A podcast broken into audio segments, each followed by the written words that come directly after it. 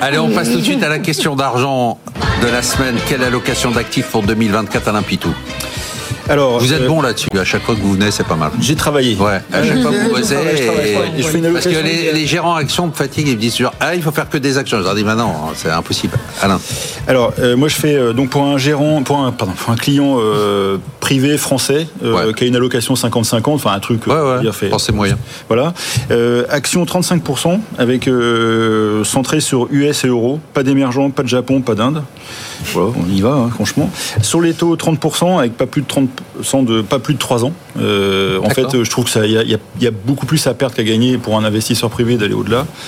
Euh, matières premières 10%, du monétaire 25%, dont 10% de francs suisses, avec l'idée euh, d'avoir une partie protégée qui rapporte un peu quand même, ce qui n'était pas le cas avant. Avant, quand on faisait du monétaire, c'était quand même un peu, un peu dommage.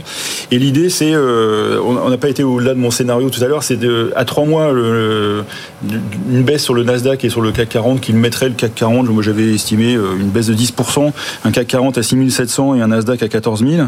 Euh, et à ce moment-là, donc ça, je pense que ça peut être dans les trois mois, renforcer la partie action.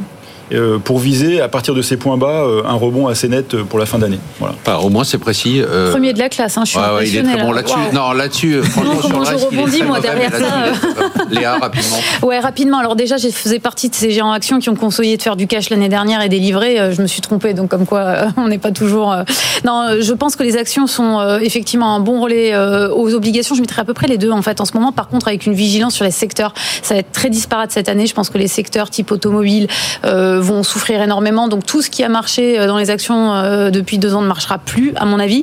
Euh, une préférence quand même pour l'Europe par rapport aux US. Je rappelle quand même que les US l'année dernière surperforment, mais si on enlève nos technos, ça surperforme pas du tout. Et je pense qu'on va continuer dans cette logique-là. Et puis euh, aller chercher un peu de rendement sur du high yield courte duration, c'est pas mal. Nathalie, très rapidement. Alors moi, j'ai pas autant travaillé, je- je lisais Non, des bandes mais euh, dessinées. vous êtes assez Plutôt une neutralité action en ce Oh, moment, donc plutôt légère surexposition aux produits de, aux De produits de taux. Et puis on va voir comment ça évolue parce que c'est vraiment une incertitude et de la volatilité, notamment sur les obligations à court terme.